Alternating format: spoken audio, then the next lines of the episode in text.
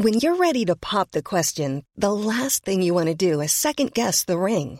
At Bluenile.com, you can design a one of a kind ring with the ease and convenience of shopping online. Choose your diamond and setting. When you find the one, you'll get it delivered right to your door. Go to Bluenile.com and use promo code LISTEN to get $50 off your purchase of $500 or more. That's code LISTEN at Bluenile.com for $50 off your purchase. Bluenile.com code LISTEN.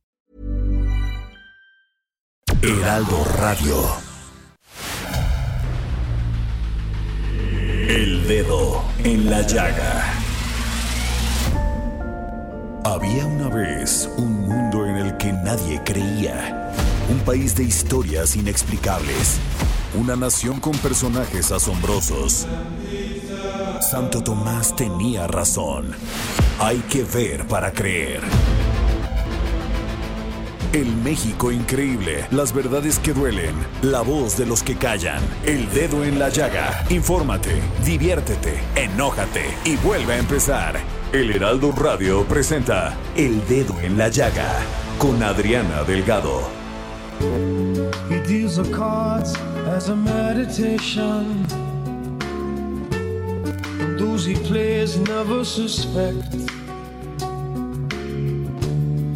Doesn't play for the money he wins.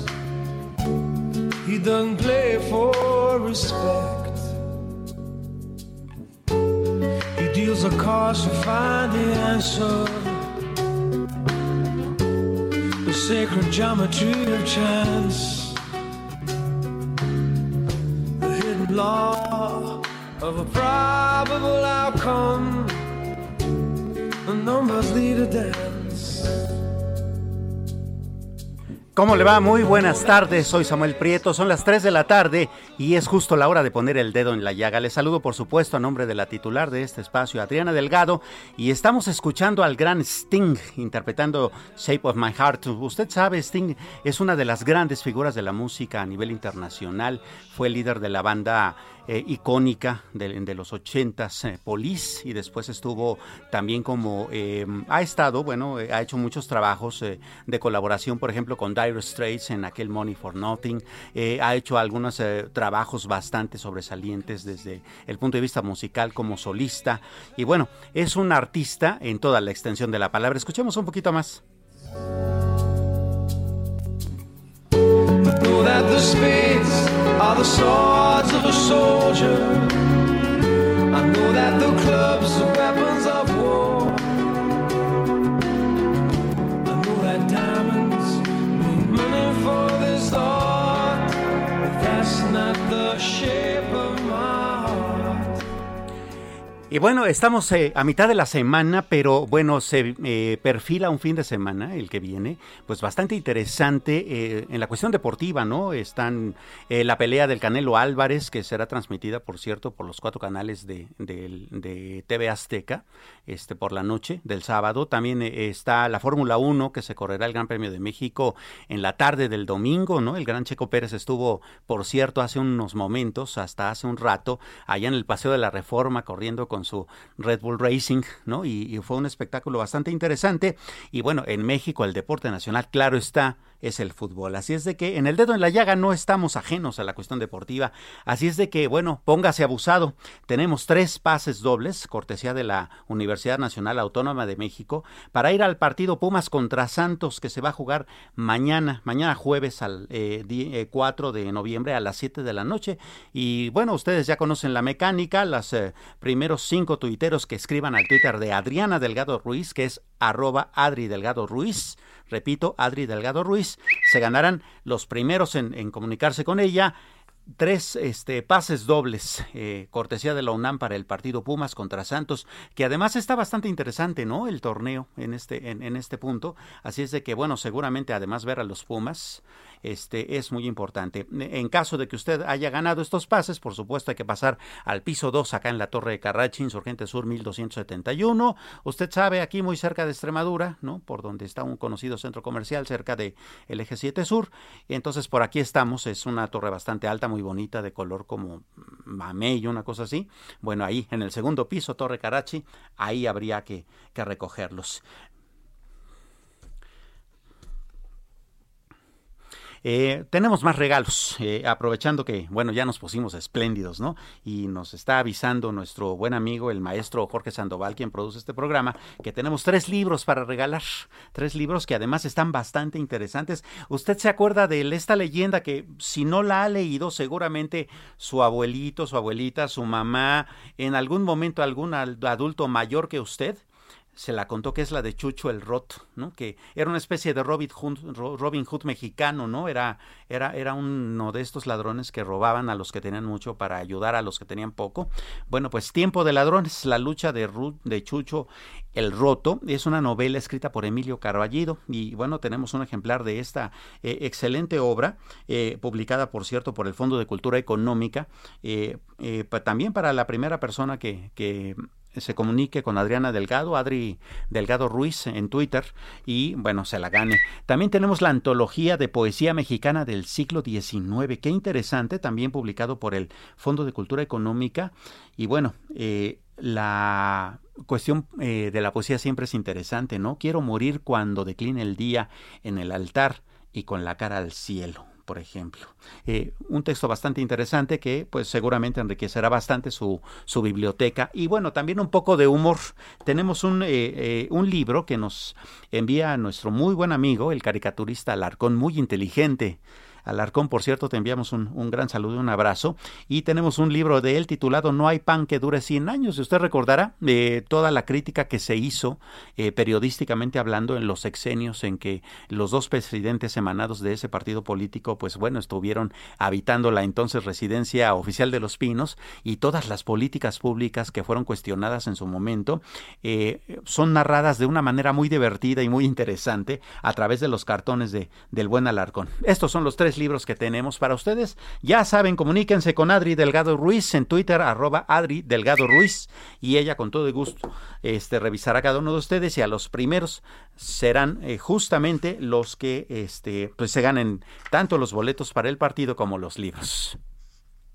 Muy bien, eh, vámonos ahora sí a la información del día. Eh, em, tenemos como la nota principal que se ha estado manejando durante toda la mañana es que desde muy temprano, por ahí de las 9.30 de la mañana, Emilio N., como se le hace llamar en términos judiciales, por aquello usted sabe del, del debido proceso, pero nos referimos, por supuesto, a Emilio Lozoya, el exdirector de la paraestatal Petróleos Mexicanos, bueno, de la empresa productiva del Estado, eh, pues eh, por todas las acusaciones que tiene, particularmente la referente a todos los ah, eh, sobornos que presuntamente habría recibido de la empresa Odebrecht, esta constructora brasileña que pues repartió millones y millones de dólares a muchos gobiernos y a muchos gobernantes en diversos países latinoamericanos para hacerse de obras pues que le dieran bastante eh, eh, proyección internacional y que pues mm, le permitiera a su vez tener sus arcas bastante llenas. Bueno, eh, Emilio Lozoya había estado teniendo ya bastantes oportunidades otorgadas por los juzgados para que él se extendieran los plazos para que él pudiera presentar las pruebas que a su a su conveniencia tuviera tuviera este para mm, eh, poder eh, tener el, las pruebas que él necesita presentar en el juzgado para pues mm, defenderse un poco, ¿no? Tenemos allá, por cierto, en, desde el reclusorio norte, a nuestro compañero Edgar Ledesma, él es reportero de Heraldo Media Group y él está muy pendiente de lo que sucede por allá. Edgar, ¿cómo te va? Muy buenas tardes. ¿Qué tal? Muy buenas tardes. Así seguimos aquí pendientes afuera del reclusorio sur de esta audiencia que comenzó las cerca de las 10 con 10 minutos de la mañana. Y hasta el momento la última información que ha soltado el Consejo de la Judicatura es que eh, el diputado Emilio Lozoya pidió el, uso de la voz, refiere que es inocente y que están llegando y que están llegando a un acuerdo para reparar el daño, aunque él dice que no haya tenido nada que ver, ninguna responsabilidad, pues está ahora en este momento negociando el poder reparar el daño, que eso fue una de las cuestiones que la Fiscalía señaló durante esta audiencia para pedir la prisión preventiva, que el imputado tampoco ni siquiera había intentado pagar, reparar los daños por el caso Odebrecht. El juez cerró el debate y en estos momentos está procediendo a resolver sin receso. Todavía no se sabe lo que va a resolver el juez, si va a haber prisión preventiva o va a salir Emilio Lozoya. Seguimos pendientes de lo que ocurra en los próximos minutos. Edgar, Se, había manejado, este Edgar, eh, en algunos de los medios que le había dado alguna eh, eh, concesión más de otros de 30 días de plazo para presentar pruebas. ¿Esto es así?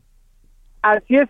En la primera parte de esta audiencia se trató de la prolongación que buscaba la defensa de Emilio Lozoya para obtener más pruebas, más pruebas a favor de Emilio Lozoya provenientes de Brasil. Pedían una prolongación de 60 días. Finalmente, el juez federal Artemio Zúñiga había acordado ampliarlo solo a 30 días ese plazo para esta investigación complementaria, quedando la próxima audiencia para el 3 de diciembre.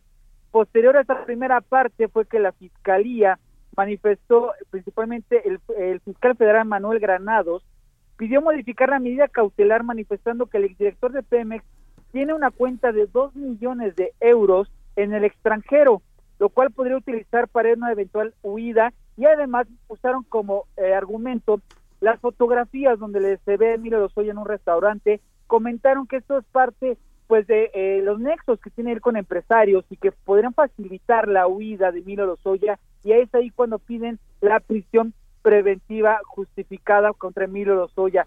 También se sumó Pemex y la Unidad de Investigación Financiera a esta solicitud para que cambiara la medida cautelar. En ese momento se pidió una, un receso por parte de la defensa de Emilio Lozoya de cerca de 15 minutos y en estos momentos es que ya se llevó a cabo la segunda parte donde eh, Emilio Lozoya expuso sus argumentos por el cual no darle la prisión preventiva oficiosa, se, eh, se declaró inocente, dice que va a, a, pagar parte de los daños ocasionados a pesar de él no ser eh, no ser responsable. Estos daños van de cerca de 7 millones 385 mil dólares, lo que imputa la fiscalía por el caso de Odebrecht y bueno, estamos en espera de la resolución del juez. Pues una historia muy importante y en desarrollo, así que Edgar, te pedimos que te mantengas al tanto y que te comuniques con el dedo en la llaga en caso de que, de que haya una resolución. Aquí seguimos pendientes. Muchas gracias, Edgar. Y en otro punto, justamente de este mismo, de este mismo eh, lugar de cobertura, tenemos a Israel Lorenzana, también reportero de Heraldo Media Group. Eh, Israel, ¿cómo estás? Buenas tardes. Muchísimas gracias, un gusto saludarte esta tarde y efectivamente hemos estado desde muy temprano eh, al tanto del desarrollo de esta audiencia que ya se lleva a cabo en estos eh, pues momentos todavía aquí en el reclusorio norte. Hay que recalcar que bueno pues se han estado llevando algunos recesos, el primero de ellos fue de 15 minutos y bueno, pues la Fiscalía manifestó posición y solicitó que se declarara cerrada la primera etapa de investigación complementaria, puesto que los documentos a los que alude la defensa pues están todavía en Brasil y ya solicitan el plazo adicional y por supuesto, bueno, pues a ellos se han sumado también algunas eh, voces importantes. Además señalar que bueno, pues el juez autorizó un mes esto será hasta, el 3 de diciembre, sustentado lo anterior en los derechos a la defensa y debido proceso. Asimismo, bueno, pues instó a la Fiscalía a agotar los medios para obtener ese dato de investigación. Y bueno, pues pasaron ya a la revisión eh, de la medida cautelar. Aquí es donde se encuentran todavía en estos momentos las autoridades, como lo señalaba mi compañero Edgar Ledesma. Bueno, pues ya le han dado voz a Emilio Lozoya, quien, bueno, pues señaló que está eh, pues de acuerdo en llegar precisamente a reparar el daño, están buscando llegar a un acuerdo, aunque señala que él no tuvo responsabilidad en este tema, bueno, pues el juez está ya cerrando prácticamente el debate y señala que va a proceder a resolver ya sin receso. De hecho, estamos en espera precisamente de que ya se dé a conocer cuál va a ser el final de esta audiencia que se llevó a cabo desde las 10 de la mañana con 12 minutos. Emilio Lozoya llegó a bordo de una camioneta lujosa de color negro, intentaba ingresar a la zona de las salas orales de este reclusorio norte, pero fue detenido por los guardias de seguridad de la entrada, no le permitieron el acceso en la camioneta, tuvo que bajarse de esta camioneta lujosa en color negro. Y bueno, pues en ese momento se armó toda una trifulca entre medios de comunicación, por supuesto buscaban tener una impresión de Emilio Lozoya, estuvo a punto de caer en dos veces y finalmente ingresó caminando hasta la, hasta la zona de juicios orales aquí en el reclusorio norte, de manera que, bueno, pues por supuesto vamos a estar muy al pendiente de lo que dictamine el juez, quien también llegó alrededor de las 9.30 de la mañana e ingresó a bordo de una camioneta blanca aquí en el reclusorio norte, en la alcaldía Gustavo Madero. Pues es la información que te tengo. Pues eh, sabemos que llevas bastantes horas ahí porque la prensa tuvo que congregarse desde muy temprano, desde la madrugada, para poder tener acceso a esta audiencia. Eh, ya faltan poco, eh, poco tiempo, al parecer, por lo que bien nos comentas, Israel, te pedimos que estés muy pendiente de la resolución. Claro que sí, ya te decía, es tan solo ya cuestión de minutos para que el juez dé la determinación y ya, pues ya conocer la medida cautelar que se va a tomar esta vez con Emilio Lozoya. Excelente, nos informas. Buena tarde. Muy buenas tardes. Bien, pues vamos a otro tema. También ha sido noticia bastante importante en estos días eh, todo lo que ha sucedido alrededor de la COP26, esta conferencia que se hace periódicamente entre eh, pues los países eh, reunidos por Naciones Unidas para discutir los asuntos de cambio climático. Y bueno, una cosa que se ha subrayado muy insistentemente en esta ocasión es que estamos básicamente ante la última oportunidad que tenemos como humanidad para evitar que este planeta aumente un grado y medio su temperatura. Y, esto es bien importante porque parece que es muy poquito, pero un grado y medio de temperatura significa, por ejemplo, fíjese usted, que el nivel del mar suba por lo menos un metro y eso significa en automático la desaparición de muchísimas poblaciones costeras en el planeta. Así de grave es el asunto. Y bueno, permítame usted, a propósito de todos estos temas, conversar con Dolores Barrientos Alemán. Ella es eh, la representante en, en México del Programa de las Naciones Unidas para el Medio Ambiente. Dolores Barrientos, ¿cómo le va? Muy buenas tardes. Buenas tardes, Samuel. Muchas gracias por la invitación. Eh, pues eh, gracias a usted por recibir la llamada y cuéntenos cómo está el asunto del eh, ánimo mundial. en lo referente a justamente a las cuestiones climáticas, ¿no? Este, este grado y medio al que le tememos mucho, pero que estamos muy cerca de llegar a él. Sí, como, como tú bien dices, casualmente, previo a esta reunión, de las partes, la COP26 que se está celebrando en Glasgow. Eh, en agosto, eh, como tú recordarás, el panel intergubernamental de cambio climático no, nos, eh, nos publica el reporte. como ustedes saben, la ciencia del clima es cada vez más exacta. tenemos cada vez más observatorios que están midiendo el cambio del clima a lo largo del planeta. Eh, grupos eh, también de científicos de muchas nacionalidades que están haciendo lo mismo. Y bueno, lo que nos dice este reporte científico eh, previo a la COP26 en agosto es que definitivamente el hombre o la actividad humana ha incrementado 1.1 grados centígrados la temperatura global eh, a partir de lo que nosotros denominamos la revolución industrial, ¿no? Cuando empezamos a quemar carbón eh, y luego después empezamos a quemar petróleo y sus derivados, pues para todas las actividades humanas que, tenemos que hacer, ¿no? Entonces, generar electricidad, eh, transporte, mover las embarcaciones, hacer que las industrias trabajen, eh, todas estas actividades cuando se hacen este, pues pozos de petróleo y gas pues también tienen muchas emisiones de gases de efecto invernadero. Entonces todo eso está provocando realmente esta acumulación de estos gases en la atmósfera. Recordarles que pues es, es un efecto acumulativo. Esos gases no tienen para dónde irse. Y bueno los efectos eh, son son ya de todos los días, ¿no? Ya estamos viendo inundaciones, olas de calor, eh, cambios en los patrones de lluvia, ciclones y huracanes mucho más fuertes y bueno, esto prácticamente pues está cambiando eh, la manera en, en, cómo estamos viviendo y cómo tenemos que planear la vida del ser humano en el planeta, ¿no? Qué cosa. Estamos conversando con Dolores Barrientos, alemana, ella es representante en México del Programa de Naciones Unidas para el Medio Ambiente. Eh, Dolores, en este sentido, de repente también eh, la discusión generalizada nos trae una serie de mitos o una serie de, percepciones tal vez eh, no tan precisas sobre qué podemos hacer como sociedad para poder eh, pues liberarle un poco de carga al ambiente, ¿no? se habla, por ejemplo, de eliminar nuestra huella de carbono y tal vez, por ejemplo, el, el uso de un automóvil eléctrico sí es, pero no tanto una solución. Tal vez el reciclar también lo es, pero no tanto. ¿Cómo, cómo se pueden leer ese tipo de cuestiones? mira, yo creo que, que hay una hay un debate fuerte en cuanto a qué es lo que qué es lo que tenemos que hacer en Naciones Unidas y en el programa que nosotros, este, en el programa que me toca representar en México y en Guatemala, el PNUMA, eh, nos queda muy claro que estamos ya viviendo una triple crisis ambiental, ¿no? Y que esta, estas tres crisis están realmente entrelazadas unas con otras, que es la crisis del cambio climático, es la crisis de la contaminación en, en todas sus formas, contaminación del aire, del suelo, del agua, y es la crisis de la pérdida de la biodiversidad, ¿no?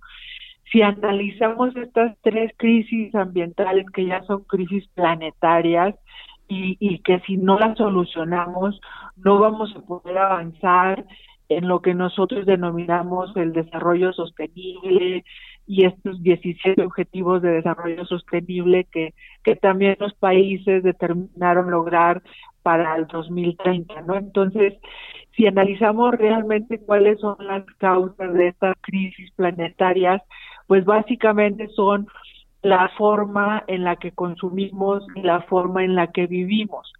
Y ahí si tú analizas cuáles son los sectores que están emitiendo tantos gases de efecto invernadero y están impactando nuestra salud y contaminando y estamos perdiendo bosques todos los días, cada segundo se pierde lo equivalente a dos canchas de fútbol de bosques y selvas primarios, los que no habían sido tocados por la actividad humana, ¿no? Entonces, realmente gran parte de la problemática es lo que nosotros denominamos el sector de la, de la energía, ¿no?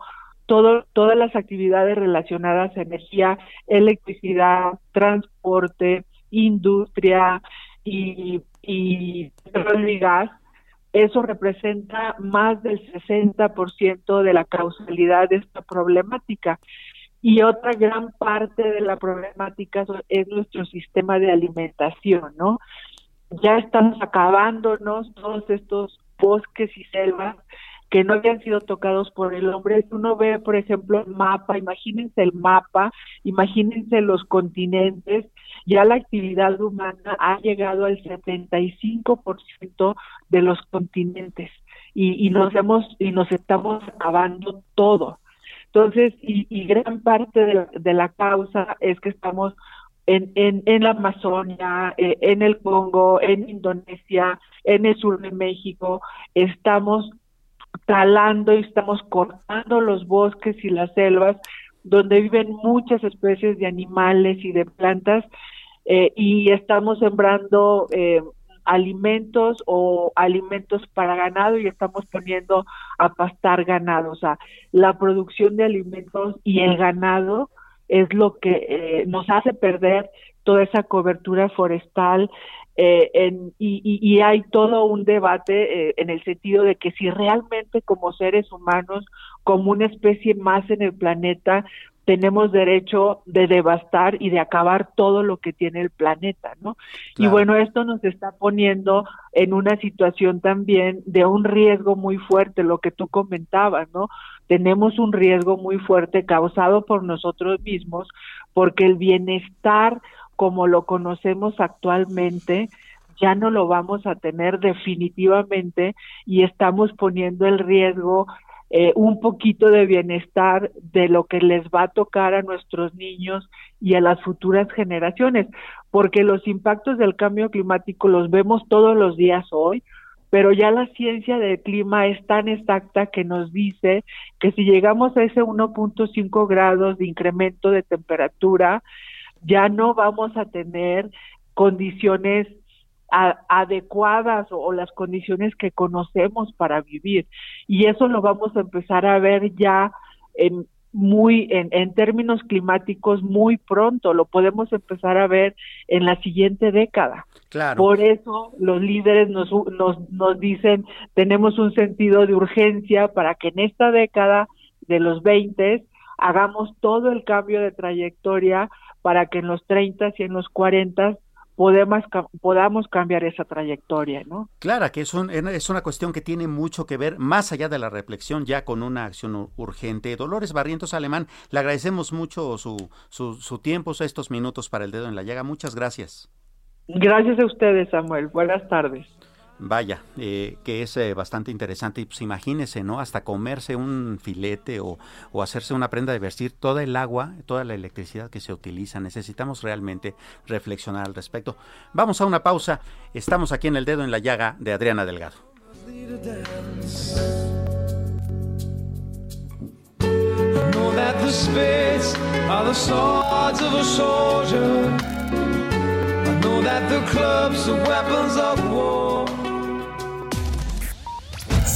A Adriana Delgado en su cuenta de Twitter, arroba Adri Delgado Ruiz. Además, te invitamos a enviar tus opiniones y comentarios en texto o por mensaje de audio a través de WhatsApp al 55 2544 3334.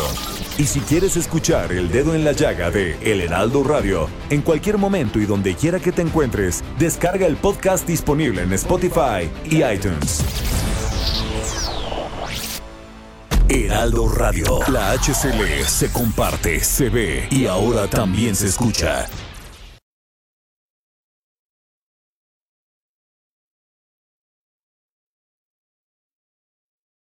Heraldo Radio.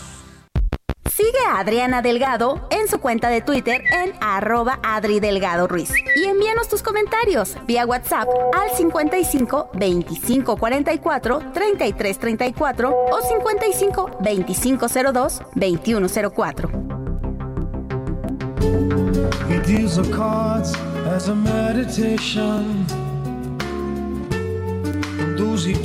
never suspect. Vaya, qué buena música la de Sting, ¿verdad? Bueno, ya tenemos, usted sabe, el dedo en la llaga siempre cumple, así es que ya tenemos a los eh, cinco ganadores de estos boletos para el partido de de mañana entre los Pumas de la Universidad Nacional Autónoma de México contra Santos. Everyone knows therapy is great for solving problems, but getting therapy has its own problems too, like finding the right therapist, fitting into their schedule, and of course, the cost. Well, BetterHelp can solve those problems. It's totally online and built around your schedule. It's surprisingly affordable too. Connect with a credentialed therapist by phone, video, or online chat, all from the comfort of your home. Visit betterhelp.com to learn more and save 10% on your first month. That's BetterHelp H E L P. que se jugará mañana a las 7 de la noche. Los ganadores son Fernando Emiliano Cisneros Soto, Mariano Carmona Rangel, Alfredo Argüello, eh, Javier Jael Vázquez Castrejón y eh, Edgar Iván Hernández Dorado. A los cinco, pues bueno, muchas felicidades. Les invitamos a que pasen lo más rápido que puedan aquí a Insurgente Sur 1271 este, para recoger sus boletos. Y vamos con información de último momento. Edgar Ledesma, estás allá en el juzgado. ¿Qué es lo que ha estado pasando?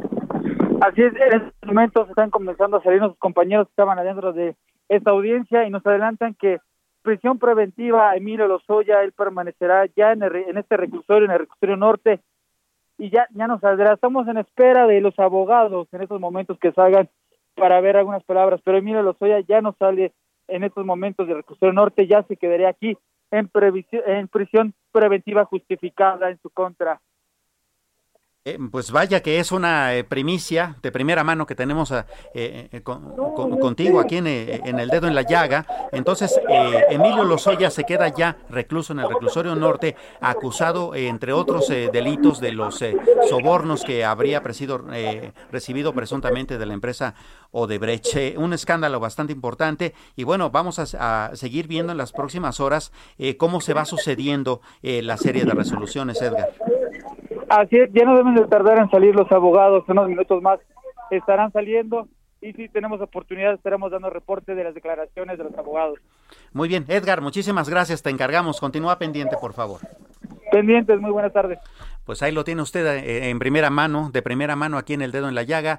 Emilio Lozoya se queda preso allá en el reclusorio eh, norte de la Ciudad de México.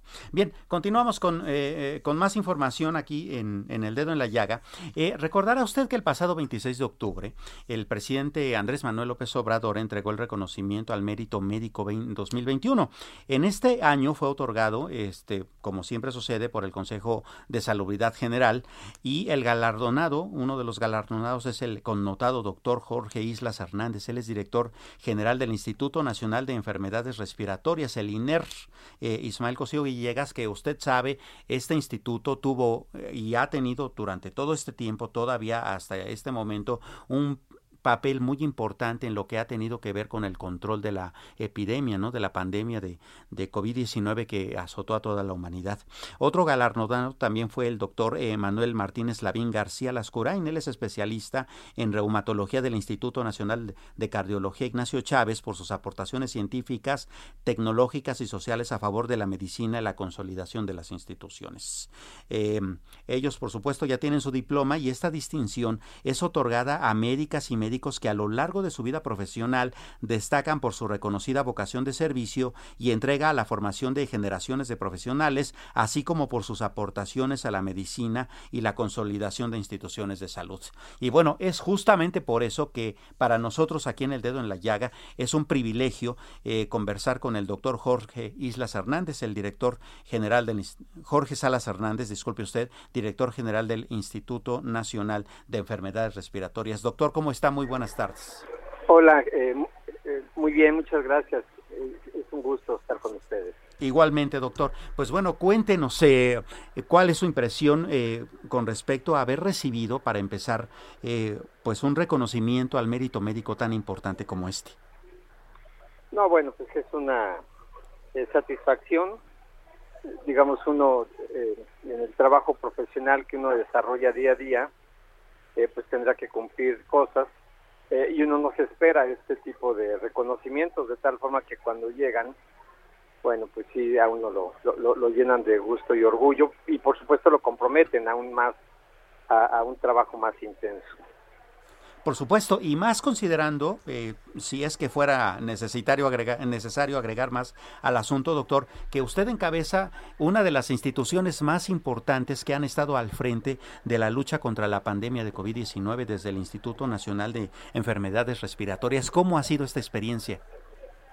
Bueno, ha sido una experiencia muy intensa, como bien lo dice, eh, pues nos concentramos desde hace 20, 21 meses ya en la atención de casos los más graves, eh, con criterio de, terapia intensiva, y pues a lo largo de este tiempo eso es lo que hemos atendido, gente en, muy malas condiciones, con muchas enfermedades, complicados, más de 4.000 pacientes se han hospitalizado. Pero pues en términos generales yo pienso que los resultados son buenos porque mucha gente se logró salvar.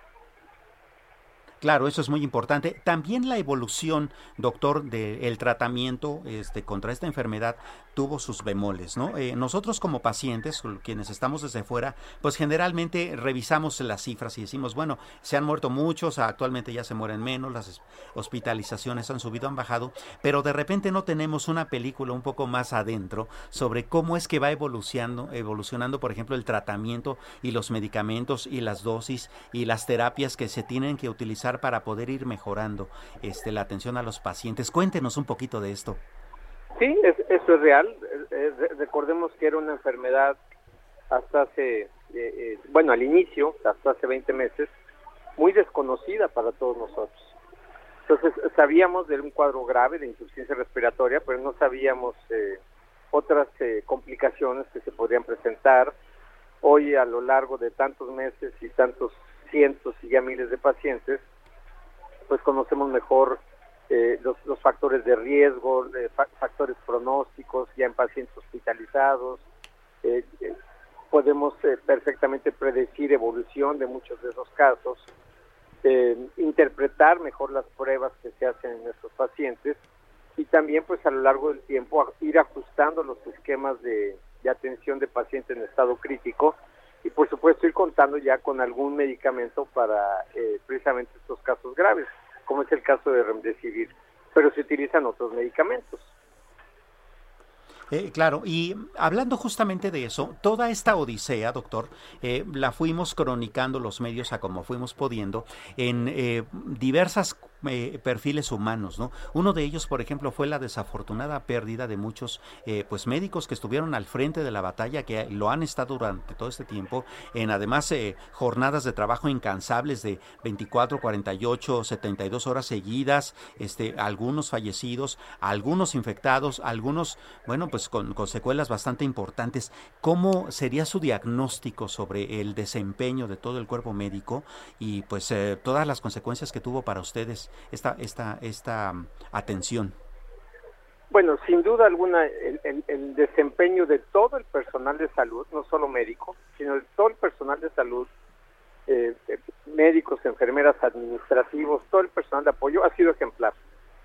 O sea, se han mantenido a lo largo de tanto tiempo, eh, pues a la atención de los enfermos que lo han requerido, venciendo temores, inquietudes, en muchas ocasiones venciendo incluso la enfermedad.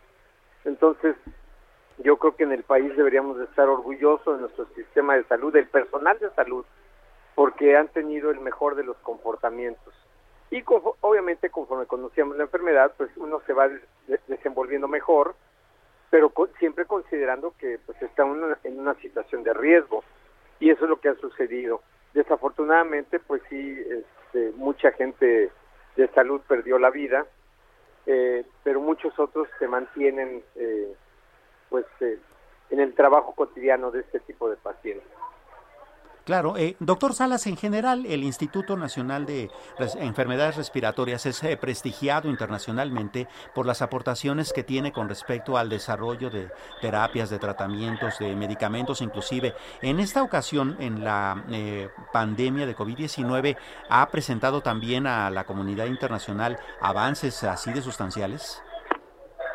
Bueno, sí, eh, tenemos una dirección de investigación con más de 100 investigadores y han estado tratando de contestar preguntas a través de las bases científicas desde el punto de vista del conocimiento del virus, desde el punto de vista epidemiológico, también de, de clínico, de factores de riesgo, desarrollo de enfermedad, medicamentos. O sea, es una amplia eh, variedad de líneas de investigación que se han tenido que desarrollar a lo largo de estos meses. Eh, ¿Podría explicarnos alguna, por ejemplo? Por ejemplo, eh, uno de los primeros reportes era el, conocimiento del genoma, la, caracterización del virus. Más adelante, algún otro ejemplo, eh, factores predictivos de evolución en pacientes eh, graves. Eh, más adelante, eh, la respuesta al tratamiento, por ejemplo, Remdesivir en casos graves. México y el INER formó parte de un grupo internacional de estudio de este antiviral. Eh, hoy en día pues estamos este, haciendo eh, investigación en economía de la salud también, eh, por citar algunos ejemplos. Eh, ¿El paciente mexicano tiene alguna particularidad, doctor, con respecto a este padecimiento? Le pregunto esto, eh, digamos, desde el punto de vista de cómo se ha comportado este padecimiento eh, particularmente en el, en el pueblo mexicano y un poco también agregando la preocupación, doctor, de que pues ya viene el invierno, ¿no? La época fría, eh, que la gripa tal vez se active considerando que ya eh, pues la población ya está bastante más eh, en, en comunicación directa, ya se conviven más, ya hay eh, pues concentraciones masivas de personas. ¿Esto puede complicar? Bueno, sí, digo, de de todos es conocido que en nuestra población en México, pues eh, el problema de peso es importante, sobrepeso y obesidad. Entonces, eh, pues es un tema de un factor de riesgo mayor. Y yo creo que sí nos ponen unas condiciones diferentes como país. Eh, pero bueno, pues eh, creo que la vacunación, las medidas de protección y lo que siempre solicitamos que la gente coopere en el apego a estas medidas, pues de alguna forma pueden evitar eh, en, en sujetos de mayor riesgo eh, adquirir la infección o eh, si la adquieren que se complique. Eh, ¿Hay algún signo que hayamos aprendido, doctor, de que, digo, generalmente un problema que teníamos era que acudíamos al hospital hasta o al médico hasta que ya estábamos muy mal, ¿no? Este, ¿cuáles son los signos que habría que, que revisar, eh, pues para Yo tener una mejor atención? Sí, definitivamente. O sea, una temperatura, fiebre que no se controla o que va en aumento a pesar de medicamentos y o la aparición de dificultad para respirar o, o- o documentar la medición baja de oxígeno con estos aparatos ya de uso casero que se llaman oxímetros. Cualquiera de los dos o peor aún, eh, combinación de ambas, inmediatamente deben alertar a la persona que debe solicitar atención eh, médica. Fiebre o baja de oxigenación. Eso es bastante importante, doctor. Quisiera preguntarle también en otro, en otro orden de ideas, ¿no? Más allá de, de lo que tiene que ver con las cuestiones de salud pública y esta pandemia. Usted, eh, doctor, es eh, también conocido por ser un excelente formador de médicos, de nuevas generaciones de médicos. Eh, ¿Cuáles son las características que debe tener el médico, eh, pues en el siglo XXI, eh, que se han tenido que ir desarrollando, eh, considerando que la- la- la sociedad misma mundial evoluciona? Bueno, eh, eh, yo creo que cada vez las competencias son mayores de los médicos y los programas de formación, por supuesto, que las incluyen. Entonces, eh, no solo es el aprendizaje de lo que es propiamente la especialidad, la que sea, sino también pues se tienen que desarrollar como, eh, como instructores, como profesores, se tienen que, eh, de- deben tener las bases de la investigación eh, clínica, epidemiológica, eh, deben tener bases de comunicación efectiva con, con- con los pacientes, los familiares, con la población. Entonces, pues todo esto antes no se veía así necesariamente y hoy ya todas esas competencias las tiene que desarrollar el, el- el médico especialista que está en proceso de formación. La experiencia es fundamental, ¿no? Eh, digo, la Sí. formación de un médico tiene eh, que ver con años de residencia, con años de práctica, con años de, pues, de muchas cosas que solamente la experiencia más allá de la academia da. Cuéntenos usted cómo ha sido eh, a lo largo, a lo largo de, de toda su carrera, doctor Jorge Salas Hernández, director general del Instituto Nacional de Enfermedades Respiratorias, cómo ha sido su, su su experiencia personal como médico, ¿qué es lo que más le atrae a usted como doctor? ¿Qué experiencias nos puede contar con respecto a cómo es el trato a pacientes y cómo de repente esto dificulta el tratamiento?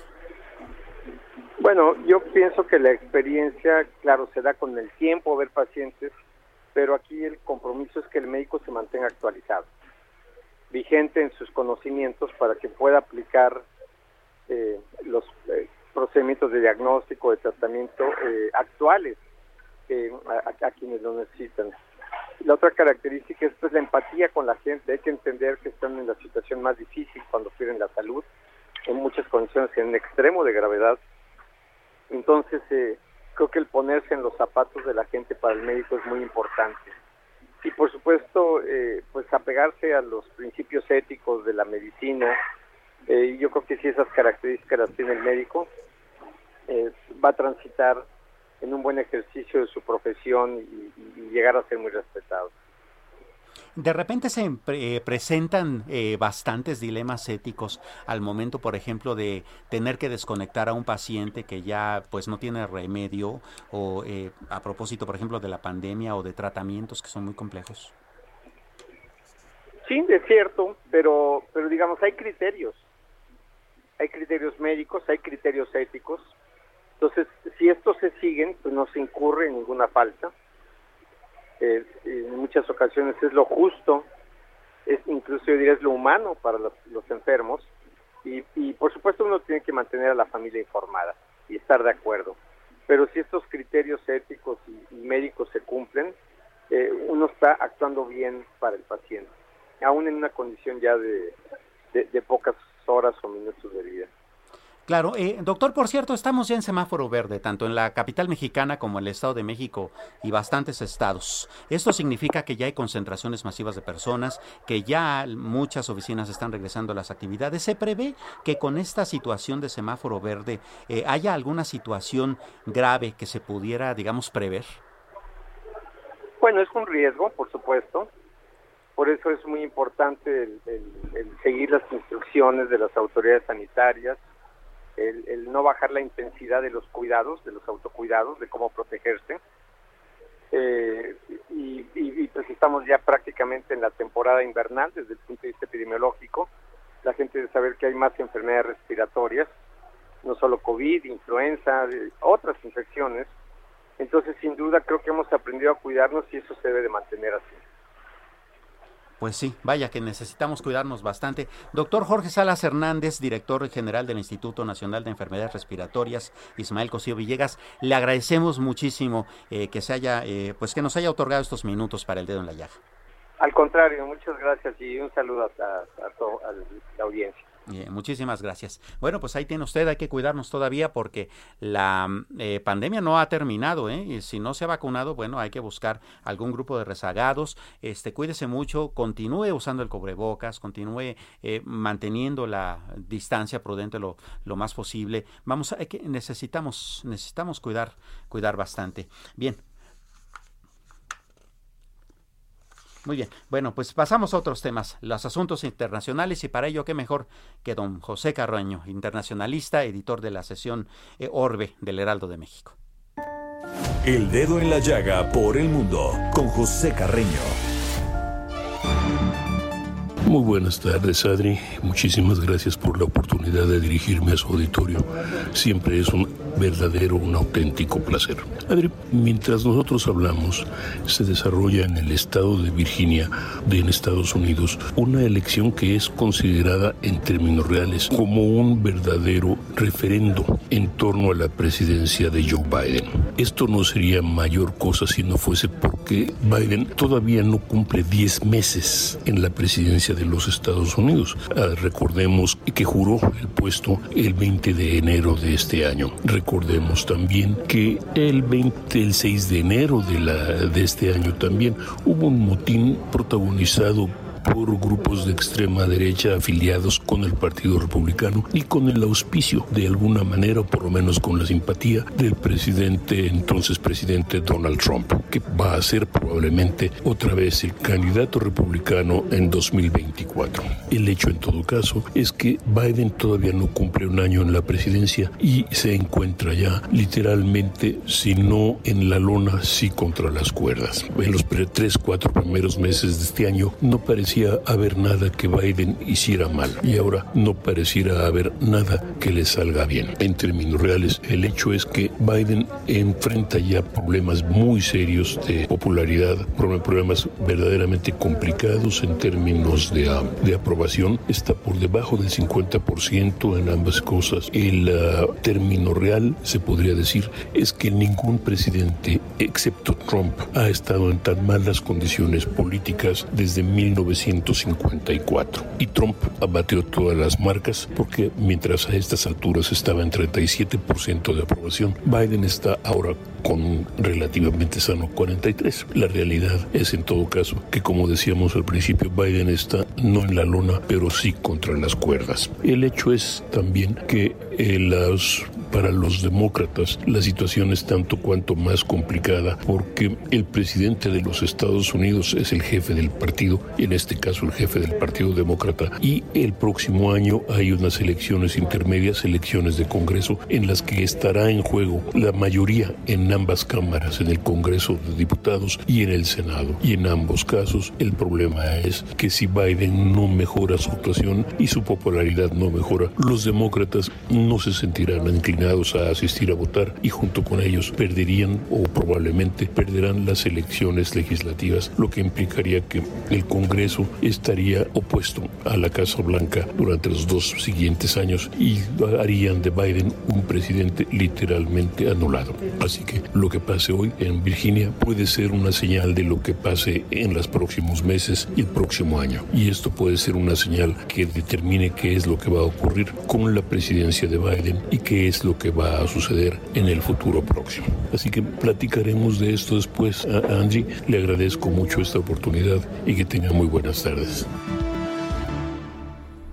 Pues muchas gracias como siempre al maestro José Carreño que nos trae temas eh, pues muy importantes de la agenda global y particularmente nuestra relación con Estados Unidos tiene mucho que ver justamente con ese discurso político, ¿no? Así es de que el futuro de Biden no tiene nada que, más que ver con el asunto de la disputa tal vez al interior de ese país entre demócratas y republicanos, las reformas que necesiten hacer, eh, la convivencia social en, en, ese país, sino también tiene mucho que ver con cómo eh, eh, podemos nosotros como país pues tener algunas ventajas competitivas que nos permitan relacionarnos de una mejor manera y con ello también pues sacar a nuestro país adelante, ¿no? Consideremos que Estados Unidos es nuestro principal socio comercial y nosotros de ellos. Así es que bueno, hay que darle mucho seguimiento a este asunto. Estamos por terminar prácticamente el dedo en la llaga y permítame recordarles a los ganadores de los eh, boletos para el partido de mañana Pumas contra Santos, que es mañana a las 7 de la noche. Pasen por sus boletos. Eh, los ganadores son Fernando Emiliano Cisneros Soto, Mariano Carmona Rangel,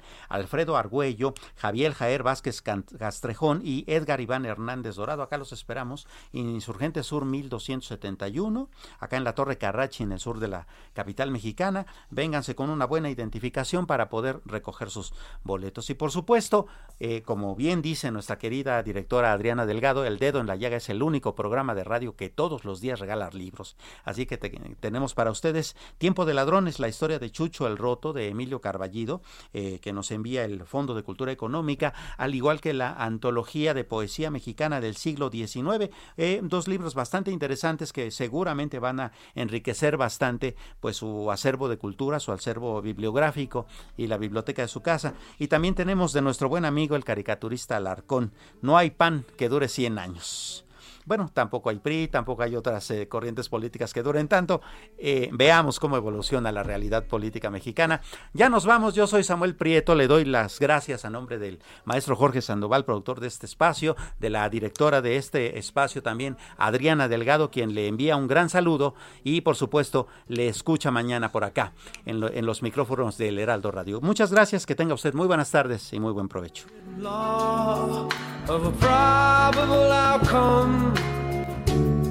Numbers a dance.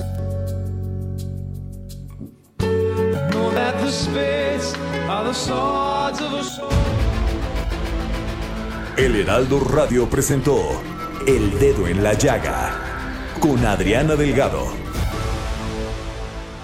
Heraldo Radio, la HCL se comparte, se ve y ahora también se escucha. Even when we're on a budget, we still deserve nice things. Quince is a place to scoop up stunning high-end goods for 50 to 80% less than similar brands. They have buttery soft cashmere sweaters starting at $50, luxurious Italian leather bags, and so much more. Plus, Quince only works with factories that use safe, ethical, and responsible manufacturing. Get the high-end goods you'll love without the high price tag with Quince. Go to quince.com/style for free shipping and 365 day returns.